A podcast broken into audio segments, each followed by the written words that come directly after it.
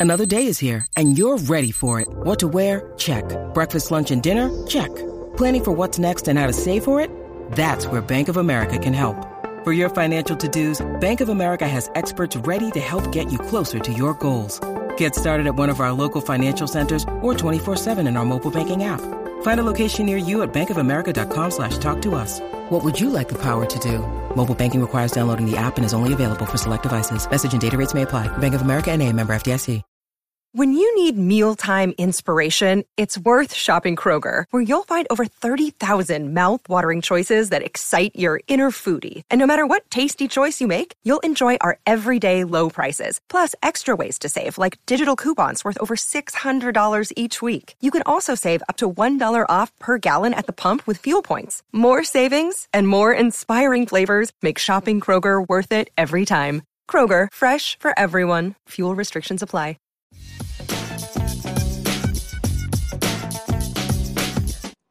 Training camp's coming up in a couple of weeks. Everybody knows the Nick Farabaugh thoughts, the film breakdowns. You know, we need them all. What are you looking forward to most as we sit on the sidelines, sweat our butts off come July 27th? Yeah, man, I'm going to be real with you. I think the thing I'm looking forward the most, a lot of people will say the quarterback situation, which is obviously something, but I'm looking forward to yeah. seeing what these receivers do, man. Like I, I really like this receiver room in terms of the players that are there. Uh, I think Chase Claypool in the slot's going to be a lot of fun to watch and see what he can do there. Uh, Diontae Johnson's always fun as usual. Uh, he he is who he is. You know what you get out of him. But the young guys, you know, you look at Calvin Austin, George Pickens. These are two guys that I think are really fun. Uh, and, I, and, they were they were good at minicamp, and, and you liked what you saw out of them. And, and, the depth of this room too is good. You know, Gunnar Olszewski had a really good minicamp. He was the star of minicamp yeah. essentially. And then you know they even have guys like Steven Sims and and Anthony Miller that that are vets that still maybe have that untapped upside. And the pass catchers of this team are just really solid. You know, Najee Harris is in that equation. Then you get all the tight ends in there too. You have Freiermuth, Gentry, uh, Connor Heyward, Kevin Rader. The tight end room seems like it's insane right now if you considered where this tight end room was two years ago. Uh, it feels yeah. like they're going to have a tough cut there. So I'm looking at these receivers, though, specifically, you know, George Pickens, especially, very excited to see what he can do. I want to see what these guys uh, could come out and do. Another guy I'm always excited to see, Larry Ogunjobi. Um, we'll see how healthy he is, obviously coming off foot surgery, but, but that guy, I think, is a really dynamic talent to add. Let me ask, what do you think Ogunjobi's impact is on this team? You know, Chris Wormley provided a role last season. Don't I, I personally don't believe that he's a guy that should be playing 70 snaps a game. What kind of value does Ogunjobi bring to Pittsburgh if he's healthy? Man, if he's healthy, you got a you got a really good starting five tech uh, that can work in three. I think he's the, the second starter in the sub packages beside Cam Heyward if he's fully healthy. Um, I really think that that's this type of guy. You get a high upside pass rusher in this guy that that has sledgehammers for hands. I mean, really, he yeah. comes in and he just wallops these linemen. and so, you know, him and Cam Heyward could be a great duo at the, the double three techs or wherever they're playing in their sub packages. And then you have that starting line of him, Alualu, and Heyward. Um, so you really like that. He's a starter level guy if he is healthy. This is a very high upside pass rusher. That is a good – plus run defender too. Ogunjobi was really good last year with the Bengals, has been good, has gotten better every single year. And so I would be really excited as long as that foot injury, which is a, a serious injury, he had a Lisfranc injury. Those are not good injuries to have. I don't care who you are. But as long as he returns to who he was before this injury, I think the Steelers have themselves a really, really good player. Yep, I agree. I'm very I'm looking very forward to what he could bring to the field. One more question before I let you go here.